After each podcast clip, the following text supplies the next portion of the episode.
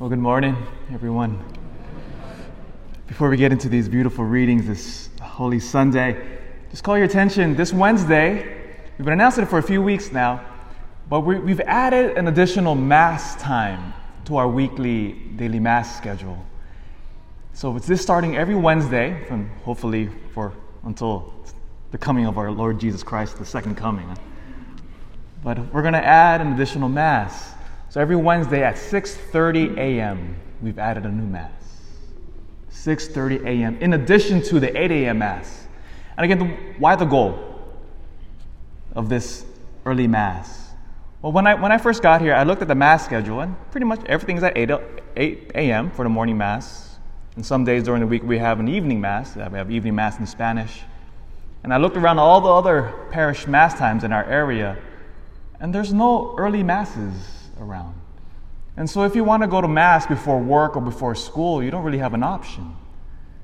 And so, the goal of adding this 6:30 a.m. Mass is to give an opportunity for people who couldn't before to go to Mass because, again, of other commitments, work, school, to give you an opportunity to receive Jesus Christ in the Holy Eucharist before you go out into the world. So, the goal is to hopefully to draw people even outside of our parish. If you want to receive Jesus Christ, before you go to work or go to school. So that's the humble goal. Because I firmly, I'm firmly convicted we need more Jesus, not less. And it's Jesus Christ in the Eucharist who is the answer to every single prayer we have.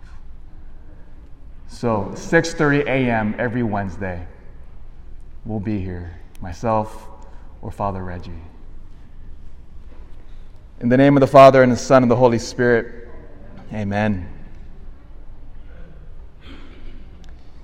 If you ever get a chance, or if you've already been, in Vatican City, in St. Peter's Basilica, in the big church that you always see, you see images of Vatican City, one of the most famous pieces of art in that entire building, you'll find it directly right when you walk in through the main doors of St. Peter's. And it'll be directly to your right. And you'll notice immediately because there's always a huge, massive crowd around it. And it's the image of the Pietà. You'll find it on the cover of the bulletin this Sunday. It's probably one of the most famous pieces of all of Western art. It was carved out of one piece of solid Carrara marble by the Renaissance artist Michelangelo. Again, probably, probably the, one of the greatest sculptors and painters we've ever had in humanity. And he carved that image when he was just 24 years old. Could you imagine that? 24 year old kid carving it out of this one piece of solid marble. And it depicts that beautiful moment when the body of Jesus is taken down from the cross and she's holding the limp, battered body of her son on her lap. It's a stunning piece of art. The way Michelangelo captures that emotional moment. Mary holding her son. She captures one of the beautiful moments that, in fact, every mother has. You mothers in here, you're amazing.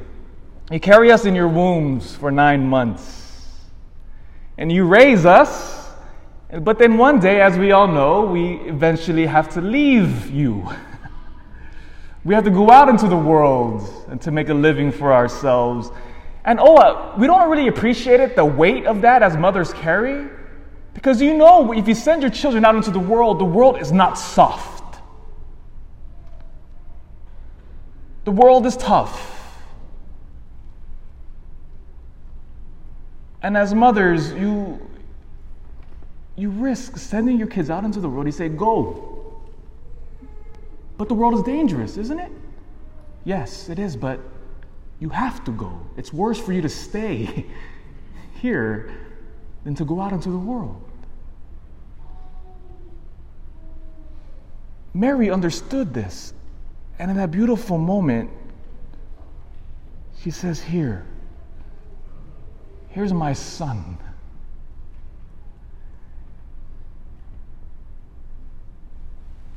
In this famous painting, the reason why, if you look at the bulletin cover, it's behind a pane of bulletproof glass, was because in 1972, a man by the name of Laszlo Toth jumped the altar rail and started to smash the Pietà with a hammer. He tried to destroy it. He, he, he, was mentally unstable. He thought he was yelling as he was destroying the Pietà. He was yelling, I am Jesus Christ, and he started hitting it. It was, it was a bizarre moment. But amazingly, the, the Vatican, uh, people who take care of the art in the Vatican City, they were able to restore it. So now, if you look at it today, you can barely tell that it was, it was, was almost destroyed by a crazy man. But there's a beauty to it.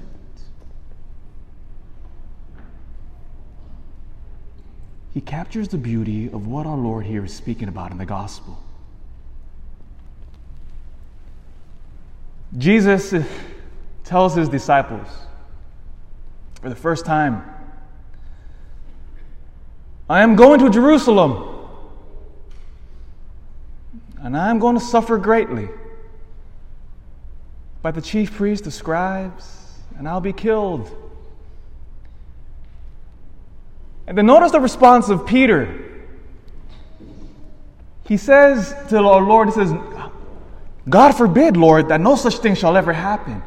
And then notice the next line of our Lord. He rebukes him and he says to him in a very striking way, He says, Get behind me, Satan. You are an obstacle to me, for you are thinking as God as, as human beings do, not like God.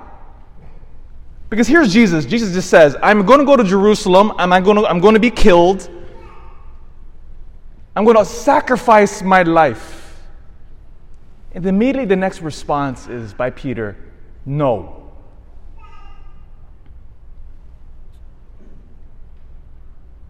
Jesus here is trying to give us the antidote to all of our issues and our conflicts that we have. Because if you think about it, all of our conflicts that we have, with, even within our own families, even between parishioners, even between states or politics, and even on the macro level of, of geopolitics.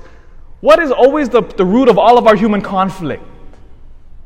You can boil it down to the battle of the egos. You've noticed this. Every conflict that we have is rooted in that. One person is trying to assert their will over the other. You can notice this. Every conflict Every, every argument that we have, you have two egos locking horns. And we're always trying to assert my ego above yours. We've been doing this since the very beginning. The elevation of the ego. Jesus understands this, and all of the readings are pointing to this. Jump back. First reading today from Jeremiah. Jeremiah beautifully says, he cries out, he says, Lord, you duped me. I cry out violence, derision. What Jeremiah here, and when we understand the context, we begin to see what's happening. So Jeremiah was, was preaching around the year 626 BC. And what was happening in Israel at the time, and Moses had warned of this, by the way.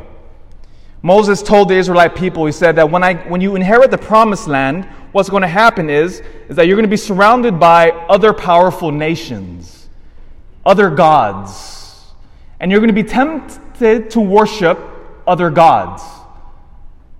You're going to want to, and this human condition, to be like everybody else.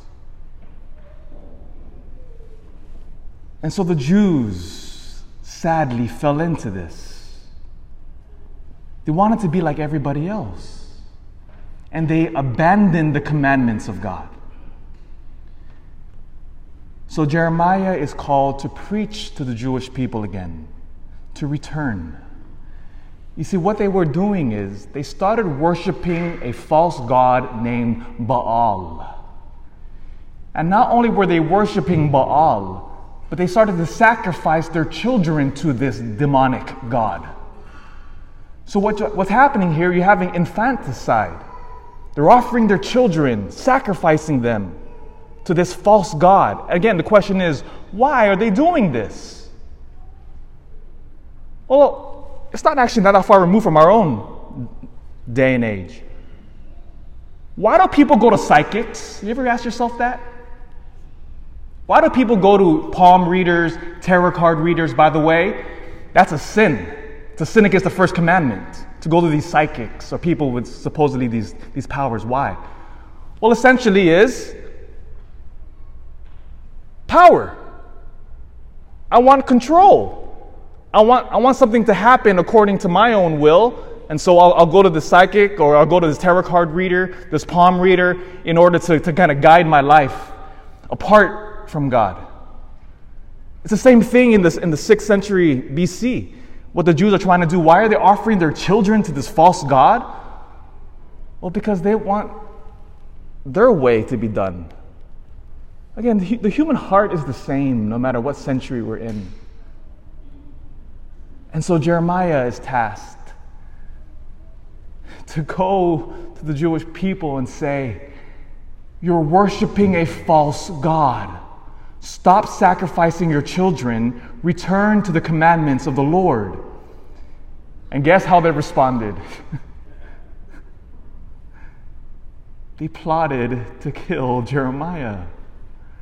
He's made fun of, ridiculed, mocked. And that's where we have him in the first reading when he said, Lord, you duped me. I thought if I followed you, everything would be fine and dandy. But the complete opposite oftentimes when we give ourselves to the Lord.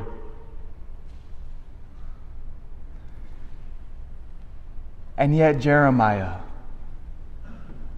despite the hardship, the ridicule, he continues to preach, continues to proclaim, continues to challenge his fallen brothers and sisters to return to the Lord. There is no ego in Jeremiah.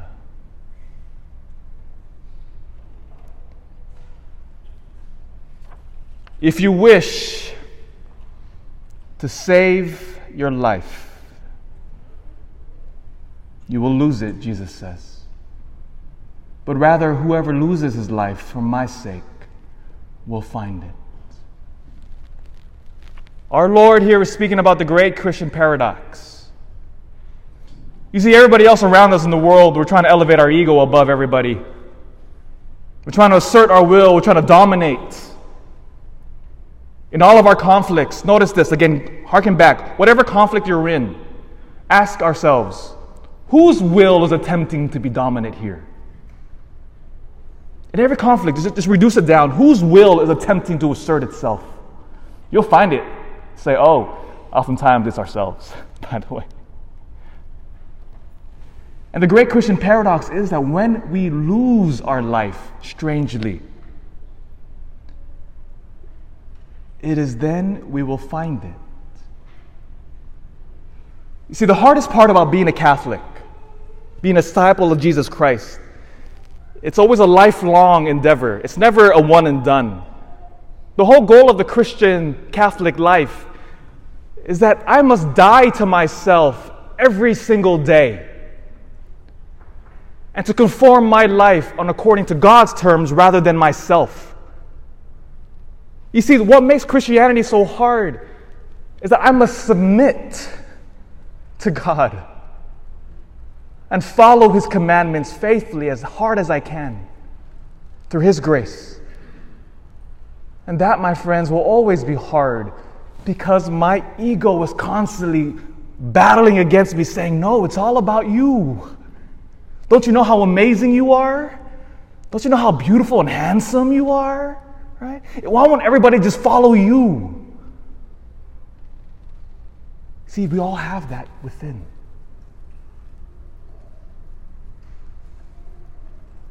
But whoever wishes to come after me must deny himself, take up his cross, and follow me.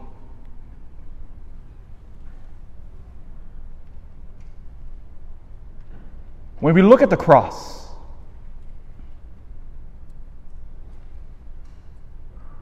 Jesus beautifully upon their nailed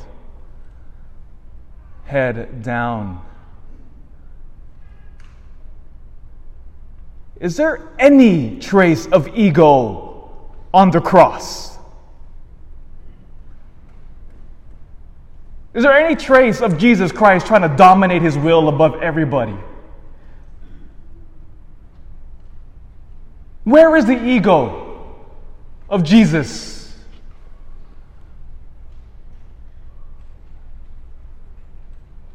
It's not there, is it? That, my friends, is the path you and I are called to follow. Kill the ego. Let it die. Let it wither. And when we finally come to that point,